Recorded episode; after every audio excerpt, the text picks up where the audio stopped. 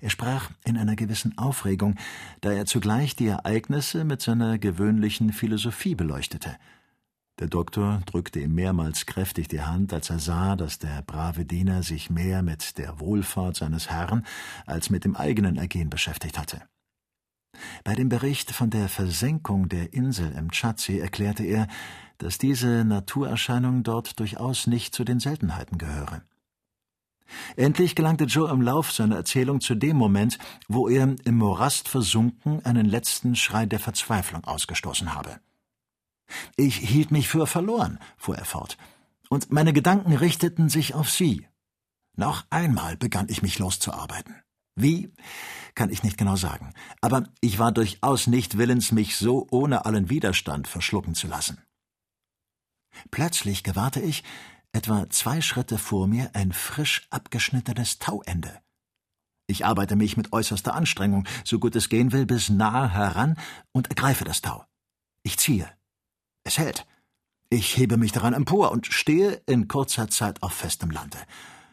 Am Ende des Taues finde ich einen Anker. Es war ein Anker des Ballons Victoria. Ach, mein lieber Herr Doktor, ich hatte wohl ein Recht, ihn meinen Rettungsanker zu nennen, wenn Sie sonst nichts dagegen haben. Ich sah, dass Sie hier gelandet waren und erkannte an der Lage des Taues, nach welcher Richtung hin Sie sich begeben hatten. Mit meinem Mute waren auch meine Kräfte wiedergekommen, und ich marschierte einen Teil der Nacht hindurch, mich immer weiter von dem See entfernend. Endlich gelangte ich an den Saum eines unermesslichen Waldes, wo in einem Gehege friedlich Pferde weideten. Es gibt im menschlichen Leben Augenblicke, wo ein jeder reiten kann, nicht wahr? Ich für meinen Teil verlor nicht eine Minute durch überflüssige Reflexionen, springe einem dieser Vierfüßler auf den Rücken und sprenge in aller Geschwindigkeit gen Norden. Ich erzähle Ihnen nichts von den Städten, die ich nicht gesehen habe, noch von den Dörfern, denen ich aus dem Wege geritten bin. Ich überschreite die Saatfelder, breche durch das Dickicht, überklettere Palisaden, treibe und sporne mein Tier an und gelange endlich an die Grenze des angebauten Landes. Die Wüste. Gott, das ist mir gerade recht. Hier werde ich eine weite Strecke übersehen können. Immer hoffte ich, den Ballon zu bemerken, wie er lavierend auf mich wartete. Aber nichts, gar nichts von ihm zu sehen. Nach drei Stunden geriet ich Tour auf einen Lagerplatz der Araber. Ach, was für eine Jagd. Sehen Sie, Herr Kennedy, ein Jäger weiß eigentlich nicht, was eine Jagd ist, ehe er nicht selbst einmal gehetzt worden ist. Und doch, wenn er es vermeiden kann, gebe ich ihm dem Rat, es lieber nicht zu versuchen. Mein Pferd sank vor Mattigkeit zusammen. Die Kerle waren dicht hinter mir her. Ich springe ab und einem Araber in den Rücken. Ich habe nichts Böses mit ihm im Sinn gehabt und hoffe, er wird's mir weiter nicht übel nehmen, dass ich ihn erwürgt habe. Aber ich hatte Sie gesehen. Und das Übrige wissen Sie. Victoria eilt hinter mir her. Sie nehmen mich im Fluge auf, wie ein Reiter einen Ring auffängt. Hatte ich nicht recht, dass ich auf Sie meine Hoffnung setzte? Sie haben nun gesehen, Herr Samuel, dass die ganze Geschichte höchst einfach und natürlich zugegangen ist. Ich bin gern bereit, alles noch einmal durchzumachen, wenn ich Ihnen einen Dienst damit leisten kann. Wie ich schon sage, Herr Doktor, es ist nicht der Mühe wert, davon zu sprechen. Mein braver Joe, erwiderte der Doktor gerührt. Wir hatten uns nicht geirrt, als wir uns auf deine Klugheit und Geschicklichkeit verließen. Ah, man braucht nur immer den Ereignissen zu folgen und sich bei prekären Geschichten so gut wie möglich herauszuziehen. Das Sicherste ist immer noch, die Dinge zu nehmen, wie sie eben kommen. Während der Erzählung Joes hatte der Ballon in schnellem Fluge eine weite Strecke Landes durchmessen. Kennedy wies jetzt auf einen Komplex von Hütten, der am Horizont wie eine Stadt erschien. Der Doktor zog seine Karte zu Rate und rekognoszierte den kleinen Marktflecken Tagelel in Damergu. Wir kommen hier wieder auf die Straße Barts, sagte er. In Tagelel trennte er sich von seinen beiden Begleitern Richardson und Overweg. Der erstere sollte der Straße nach Zinder, der letztere der nach Maradi folgen. Ihr erinnert euch, dass von diesen drei Reisenden nur Bart Europa wiedersah. So steuern wir also jetzt direkt nach Norden? fragte der Jäger, indem er auf der Karte die Richtung des Ballons verfolgte. Ja, mein lieber Dick. Und beunruhigt dich das nicht einigermaßen? Warum meinst du? Nun, weil dieser Weg uns nach Tripoli und über die große Wüste führt. Oh, wir werden so weit nicht kommen, Freund Kennedy. Wenigstens hoffe ich es. Wo denkst du einen Halt zu machen? Würde es dir nicht interessant sein, einmal Timbuktu zu besuchen? Timbuktu? Ei, freilich, mischte sich Joe in das Gespräch. Wer in Afrika gewesen ist, muss auch Timbuktu gesehen haben. Du wirst der fünfte oder sechste Europäer sein, der diese geheimnisvolle Stadt sieht. Gut, also nach Timbuktu. Wenn wir zwischen den 17. und 18. Breitegrad kommen, werden wir eine günstige Strömung suchen, die uns nach Westen tragen kann. Haben wir noch eine lange Strecke nach Norden zu durchreisen? fragte der Jäger weiter. Noch mindestens 150 Meilen. Dann werde ich ein wenig schlafen. Gute Ruhe, Herr Kennedy. Legen Sie sich gleichfalls nieder, Herr Doktor. Die Herren müssen sehr müde sein. Ich habe Sie auf wirklich unverschämte Weise wachen lassen. Der Jäger streckte sich unter dem Zelte aus, aber Ferguson, über den die Müdigkeit wenig Macht hatte, blieb auf seinem Beobachtungsposten. Nach drei Stunden überschritt Victoria mit äußerster Geschwindigkeit ein steiniges Terrain mit hohen, kahlen Bergrücken auf einer Grundlage von Granit. Einzelte, isolierte Spitzen erreichten sogar 4000 Fuß Höhe. Giraffen, Antilopen, Strauße sprangen mit wunderbarer Behendigkeit durch Wälder von Akazien, Mimosen, Suas und Dattelpalmen. Nach der Dürre der Wüste trat die Vegetation wieder in vollster Pracht in dem Lande der Kailuas auf, die sich ebenso wie ihre gefährlichen Nachbarn, die Tuaregs, mittelst einer Baumwollenbinde das Gesicht verschleiern. Um zehn Uhr abends hielt Victoria nach einer herrlichen Fahrt von 250 Meilen über einer bedeutenden Stadt. Beim Mondlicht konnte man erkennen, dass ein Teil derselben aus Ruinen bestand. Einige Moscheenspitzen traten hier und da von einem bleichen Mondstrahl beleuchtet hervor. Der Doktor rekognoszierte nach der Höhe der Sterne, dass er sich unter der Breite von Agades befand. Diese Stadt ehemals der Mittelpunkt eines bedeutenden Handels, lag schon teilweise in Ruinen, als Dr. Barth sie besuchte.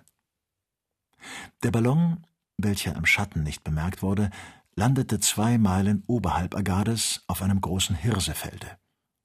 Die Nacht war ziemlich ruhig und schwand gegen fünf Uhr morgens, während ein leichter Wind den Ballon nach Westen und sogar ein wenig nach Süden lockte. Ferguson beeilte sich, diesen glücklichen Umstand wahrzunehmen. Er stieg schnell empor und entfloh beim ersten lichten Morgenstrahl. 38. Kapitel Der Tag des 17. Mai verging ruhig und ohne jeden Zwischenfall. Die Wüste begann von neuem. Ein Wind mittlerer Stärke führte den Ballon Victoria nach Südwesten. Dieser wich weder nach rechts noch nach links ab, und sein Schatten zog auf dem Sande eine streng gerade Linie. Der Doktor hatte vor seinem Aufbruch der Vorsicht halber die Wasserkisten frisch gefüllt. Er fürchtete, in diesen von den Tuaregs unsicher gemachten Gegenden nicht landen zu können. Das Plateau, welches sich 1800 Fuß über dem Meeresspiegel erhob, fiel nach Süden hin ab. Nachdem die Reisenden die oft von Kamelen beschrittene Straße von Agades nach Murfok gekreuzt hatten, befanden sie sich abends, nach einer Fahrt von 180 Meilen, über einem äußerst monotonen Landstrich unter 16 Grad Breite und 4 Grad 55 Minuten Länge. Während dieses Tages richtete Joe die letzten Stücke Wildbret, die bis jetzt nur eine eher summarische Vorbereitung erhalten, zu. Es waren sehr appetitliche Bekassinen, die er zum Abendbrot auftrug. Da der Wind günstig war und der Mond mit seinem bleichen Schimmer die Nacht erleuchtete, beschloss der Doktor, seine Reise nicht zu unterbrechen, ließ Victoria 500 Fuß steigen, und nun zog der Ballon so ruhig dahin, dass selbst der leichte Schlaf eines Kindes in ihm nicht gestört worden wäre. Sonntagmorgen zeigte sich eine neue Veränderung in der Windrichtung. Victoria trieb nach Nordwesten. Einige Raben flogen in der Luft, und am Horizont sah man eine Schar Geier, die sich aber glücklicherweise in respektabler Ferne hielten. Der Anblick dieser Vögel veranlasste Joe, seinen Herrn in Betreff der neuen Balloneinrichtung zu beglückwünschen.